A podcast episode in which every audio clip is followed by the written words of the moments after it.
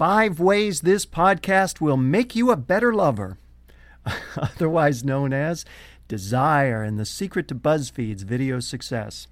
And Netflix fires a bullet to the heart of theatrical distribution with their first ever self produced original movie, a sequel to Crouching Tiger, Hidden Dragon. This is episode four of Media Unplugged, the podcast that goes behind the spin to reveal what's really happening in media. Media Unplugged with Tom Asacker and Mark Ramsey. Welcome to Media Unplugged. I'm Mark Ramsey. And I'm Tom Asacker. Tom, we got a couple of great topics for today. The first one came from you. Um, five ways this podcast will make you a better lover. Did you like my title, by the way? Uh, yeah, that wasn't the title I sent you. I, I like no. yours, I like yours better. well, my title. I'm trying to learn from the the article that you sent me. The article was called "The Secret to BuzzFeed's Video Success: colon Data." Data, and this article was an interview with the executive producer of BuzzFeed Video, a guy named Andrew Gauthier. I assume he pronounces it the French way. Gauthier. Gauthier. And he talked about how um, how they come up with uh, uh, BuzzFeed has this amazing track record that everything every video they put out goes viral. Every video is as huge as every other video they put out. Here we've got an, a, a world of people desperately thinking that they can take whatever thing they want to publish add some special spice to it and make it viral. And here BuzzFeed hit after hit after hit after hit. And the article was about how they go about doing that. And what it really came down to was being sensitive to their audience and being inquisitive with regard to data. And you take it even a level deeper. Yeah, I don't think data is the best D word to describe what they're doing or what the formula is. I mean, the headline should probably have read The Secret to BuzzFeed's Video Success Desire. Because, uh, listen, I looked today and there's a video called uh, Australians Taste Test American Sweets. It has over 400,000 views. Yesterday was dogs versus peanut butter, and it was slow motion video clips of dogs eating or really struggling to eat peanut butter, set to classical music. Now, th- this is this is day one of the video. There were 350,000 views. And then I look at my TED Talk that's been online for three months, and it's got it has like a little over 5,000 views, right? So obviously, they know more about feeding people's hungers with these videos than I possibly could imagine doing my TED Talk. well, what is it that they're doing right then? How are they tapping into desire from your perspective? Listen, this is classic. Look at people's behaviors to determine people's desires and then predict their future behaviors based on that information. So they've got a bunch of people, I think it's what, 40 people in their group, and they're just on the internet all day long looking at we, what people are sharing, what they're reacting to, what people think is funny. And, and they take that information and they say, ah, if they're doing that, that's what people must like. So, how do we take that, dog videos, cat videos, whatever it is, and how do we create something? In a professional manner that they want to pass around. I don't understand why this concept is so difficult for people to grasp. I mean, it's really beyond me. So, wait, you're saying that uh, what you think is going on primarily is that the BuzzFeeders, apart from their analysis of their own data, which is really an after the fact exercise, right? Once they publish it, they can evaluate their data, but before they publish it, they've got to evaluate the same thing the rest of us have.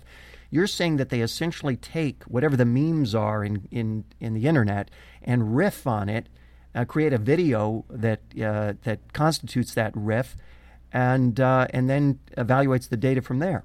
Exactly, and then see then then a little bit more data gives them a little bit more information on what turns people on. I, I mean. I think about it and I look at what they're doing and I, and I look for a metaphor. I, I say, well, what, what are they real? What's going on? What's the value they're creating? It's simple. It's like, you know, why were greeting cards so popular? Because some creative person was helping us cleverly express an emotion or helping us make someone laugh or turn them on.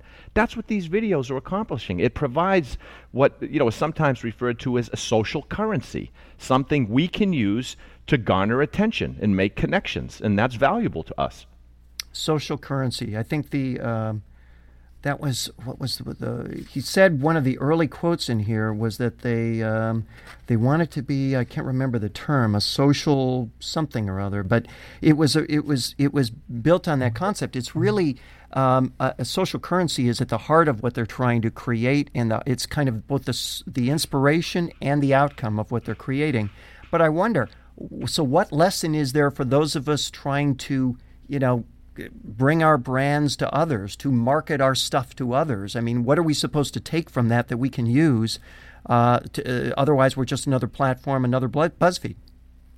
Well, it's to really do a deep dive into what people desire, what what their beliefs are, and you do that by looking at their behaviors. That's what really all of this big data thing is all about.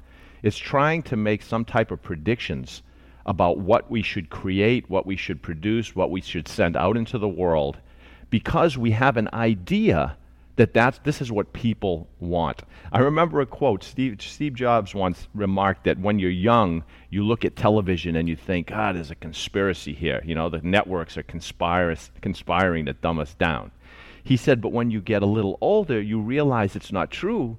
The networks are a business and they're doing they're giving people exactly what people want, what they desire. That's what BuzzFeed is doing right now, and that's what everyone else in business should be focused on. So, as a business person, what, eh, what are the best ways to kind of read that behavior? I mean, it's easy to browse the internet and talk to 40 people who, as the article says, live online. But in any other category, how do I kind of assess that behavior? Watch what they're doing. I mean, see, that's what people. All of this talk about, oh, people want this because they're talking about it. No, people want to talk about those things. If you want to see what people want, look at what they do. I remember someone, uh, it was a crazy thing. There was some kind of big data thing that Walmart or someone was doing, and they found out that when uh, tornadoes and hurricanes and severe weather are moving through particular parts of the country, a particular food on the shelves sells out like crazy. Can you guess what that is? Because I had absolutely no clue to that. I have no idea what that would be. Okay, it was Pop Tarts. So, you know, I, w- I might have said mac and cheese because although I do love Pop Tarts, I love mac and cheese more. Aha, but see, and look, so here's the insight. So you look at the data and you say, hmm, why not mac and cheese? Why Pop Tarts? Oh, you don't have to cook Pop Tarts. So when the electricity goes out, you have a bunch of Pop Tarts sitting there, right? So I can absolutely attest you don't have to cook Pop Tarts. so it's looking for the insights. The insights are in people's behavior that what they want is what they do. Mm. You're listening to Media Unplugged with Tom Asacker and Mark Ramsey. Tom, topic two Netflix fires a bullet into the heart of theatrical distribution with their first ever self produced original movie, a sequel to Crouching Tiger, Hidden Dragon. Now, this comes from an article that you sent me from uh, QZ.com, but it's all over the place. Uh, that, that article is called Netflix is Making an Original Movie, but It Won't Come Cheap. I have so much to talk about here. I don't know where to start. As you know, this is a particular of interest of mine. Yep. The the nub of it is this: Netflix is teaming up with the Weinstein Company, Harvey Weinstein and his brother Bob, people who are known for their taste, um, to create a sequel to the 2000 uh, movie Crouching Tiger, Hidden Dragon, which includes some of the original cast, that part of the original cast that survived the original movie, right. and no doubt survived the negotiation for the sequel. So the idea is that this movie, which would release next year, will run on Netflix, of course, for free, and then will run on any IMAX theater that'll have it for a fee.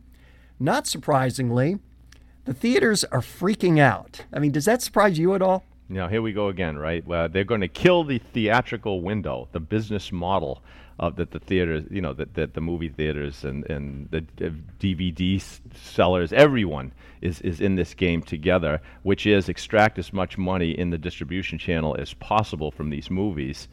Uh, you know, and, and the window shrinking. Uh, what was it? Six months. Now it's li- maybe a little under four months. I mean, a few things struck me. I, the article said that Netflix was out to save the movie business. Now that's kind of funny, right? They're not trying to save the movie business, and it even said that they were going to disrupt. That's the big word. Uh, that that will be the business buzzword of 2014. So they're out trying to disrupt the Hollywood business model, the release window model. And, and that's a stretch too. What they're trying to do is add more unique value to their offering, sign up more s- subscribers by giving people what they want, when they want it, how and where they want it. I mean, the, the venture capitalist Peter Thiel, he made it clear. Every business is successful exactly to the extent that it does something others cannot, or I would add, will not. This that's- goes back to your this goes back to your previous point too. I mean, they're simply tapping into the desire for what people ideally want because um, the the whole distribution window thing, the time between you know step one, step two, step three in the distribution process, that's an anachronism. That's an artificial construct overlaid on consumers by a variety of distribution channel forces which have their own economic interests at heart. Right? That's exactly right. I mean, if you think about it, if you look to the future of what of what the future of, of, of movies is or movie consumption, it's going to kill some distribution channels. I mean, for example, you know, so the staggered release schedule that gives Walmart a window to profit from DVD sales. That's going to go away someday.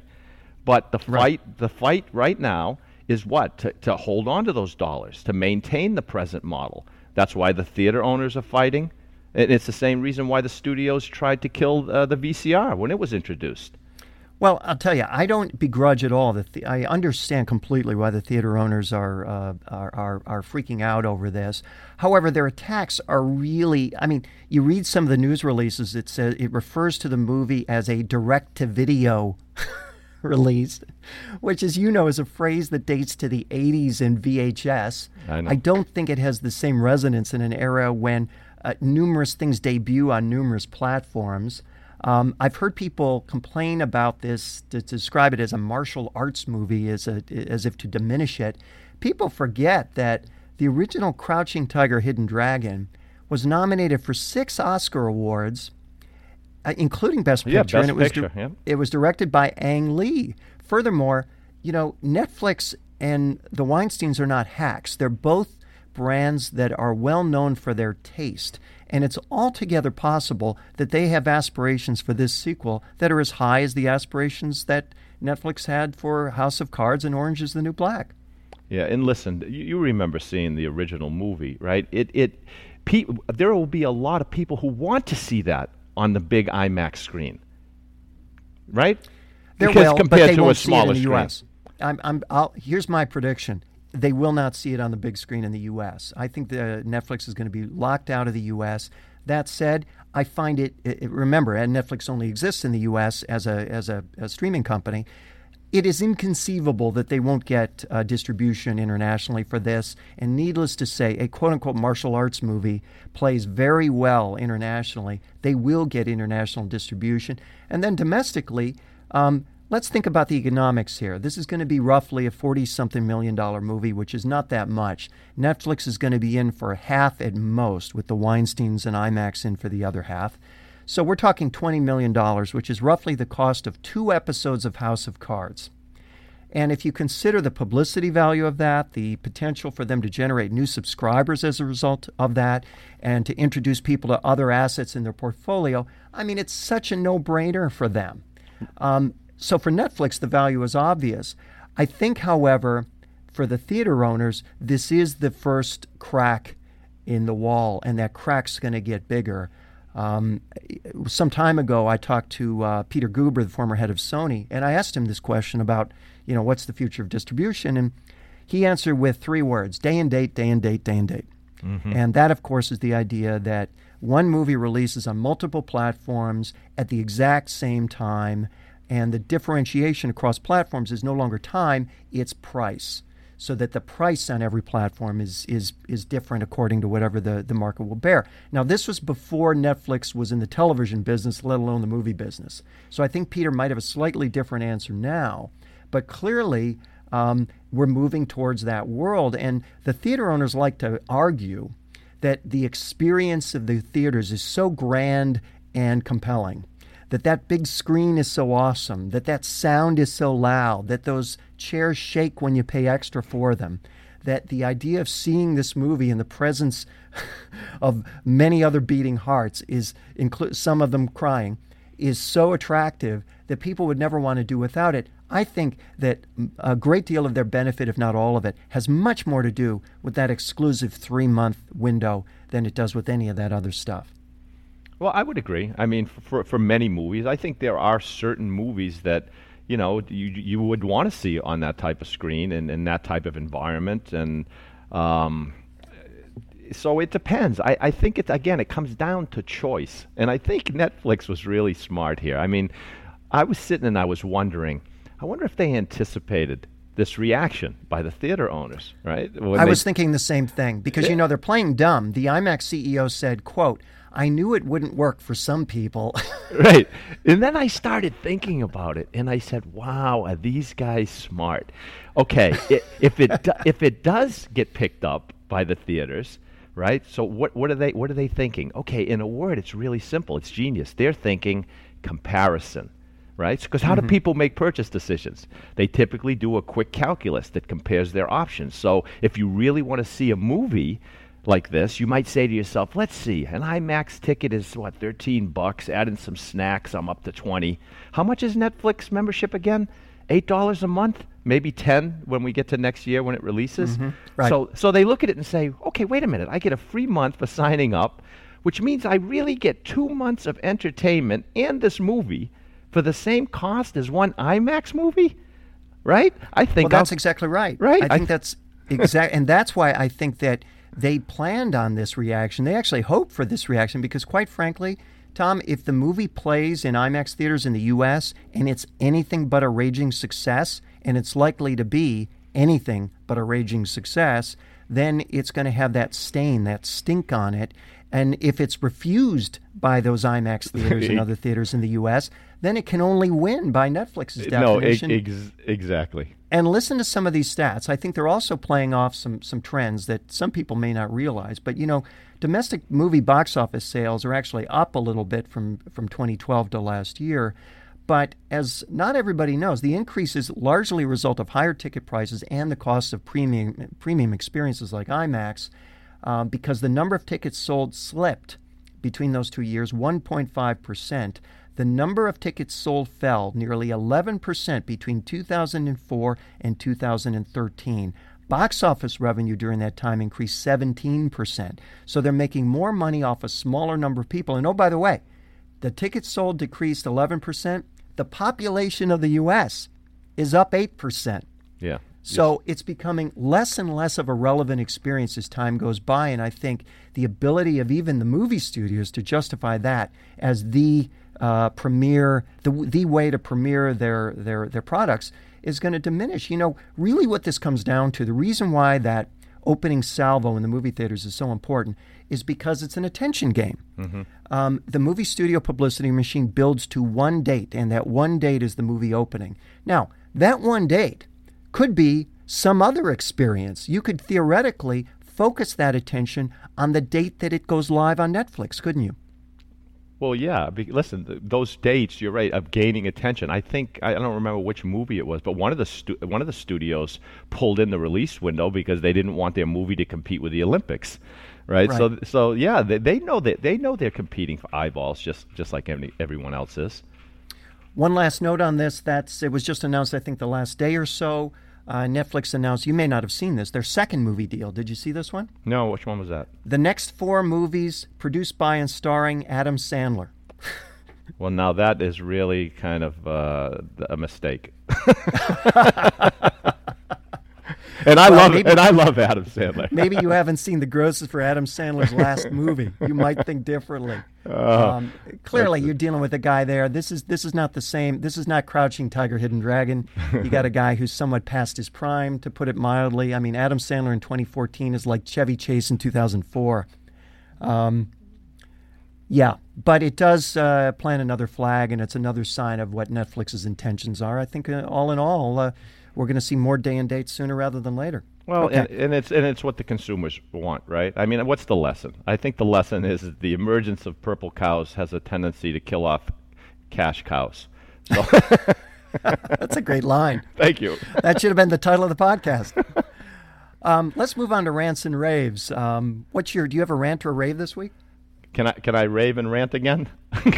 Yes, you can do anything you want, All right, Tom. It's well, your listen, podcast. I've got a rave, uh, and, and, and you you know you've mentioned some of the, shows that you like, but I mean the the quality of dramatic shows on television is just getting better and better and better. I, I, so, so I want to rave about that, but I've got a rant. Why do the networks have to jam them all in on Sunday night? right? I mean, Game of Thrones, Boardwalk Empire, The Good Wife, The Walking Dead, Homeland, Mad Men, Breaking Bad. And this is right in the middle of Sunday night football, too. So, I hmm. mean, I get it. I know Sunday night is the most popular night of the week for TV. I know a third of the country tunes in on Sunday. But I think we, we're confusing maybe some cause and effect, right? Maybe we're all watching Sunday because all the great shows are on Sunday. So, and, and what are we supposed to do? What's a viewer supposed to do? I, I think they want us to record all of these shows and then watch them later. But what's later? During Monday Night Well, Football? ideally within three days. Yeah, exactly. right. No, we're not going to do it because then we got Monday Night Football, and so I think audiences and networks have created some kind of expectation that Sunday night is the night for great television, and if Hmm. they don't, if the show isn't on, then then maybe we'll look at it and say, ah, maybe there's something not quite right about it. You know, it's. But this is It's just not good enough. You're saying it's not good enough to be on Sunday night, is what we're yeah, yeah, well, li- listen, yes, it's convention. You know what it reminds me of? It reminds me of industry trade shows, of which I've been at a lot. and so, what's the logic? I, it's this let's rent a big booth at the show. That's where hmm. everyone will be. We'll draw people in with pens and squeezy balls with logos on them. And, and here's the thing if you don't see a particular company in one of the big booths, you start wondering what happened to them. It's, it's the same thing. It's all perception. But this is the 21st century. Let's get creative. There are so many ways to reach out to people and get them to your show. I think it's hmm. time for the networks to consider how to draw people into their shows instead of relying on Sunday night to do it for them. Move a few to Tuesday. Take a leap of faith and try the dreaded Friday night death slot or something. Try something new. I mean, Well, after all, it's it's it's uh, it wasn't that that long ago that Thursday night was must see TV, right? Yeah, exactly. Listen, here it is. Mark Twain said, When you find yourself on the side of the majority, it's time to pause and reflect. I think these people need to pause and reflect. And Mark Twain, by the way, is a fan of the Blacklist, from what I understand. Oh, really? He's still around. He, wa- he, he watches that with Elvis. He watches right. the Black. He loves James Spader. and you have a you have that. Is that your rant or your rave? I don't know Or is that a one. rant rave? Listen, truth is, I don't really care what they do because I've I've maxed out on the number of shows I can watch anyway, so they can do whatever right. they want. I got to move on to mine because you know I, I have this uncanny ability to find these delicious rants, and I found another one this week. So let's go back in time. The iPhone 6 uh, was announced on September 9th, right? Mm-hmm. Two weeks later, the great Joan Rivers made a post on her Instagram slash Facebook, and the post was referencing her previous iPhone before this one, and it went like this. This badass is being replaced by an iPhone 6, not the fat one. I got this one in 2010, and after four years, my only complaint is that apps are now designed for bigger screens and the battery's getting tired. Never had a case for it since it was the most beautiful on its own. Great achievement in design. Great product. Now, when when was this? you, you're getting a step ahead of me. So Okay. the phone is announced September 9th. Two weeks later, this hits Joan's Facebook page. Now, you can guess the problem with this whole story, right? Well, she died a week before the iPhone she came out. she died five days before the phone was announced. Unbelievable. so, and here's what's funny about this. And of course, they pulled it right away. But as you know, if you Google best practices in social media, if you talk to any of the social media experts, any of the gurus out there, what do they all tell you? They tell you the critical importance of being honest, of being real, of being uh, informal, of being uh, uh, um, um, Transparent. transparent, yes, um, the, of, of being human. They stress these attributes to you time after time after time. And then you see a post like this and you realize that this is not unusual. That this that there is, as you know, Tom, an entire industry built around essentially uh, fake authenticity. And that this post is just the tip of that iceberg, right? Oh, absolutely. Yeah. I mean, what is authenticity? We can get into a whole a whole show of that one, right?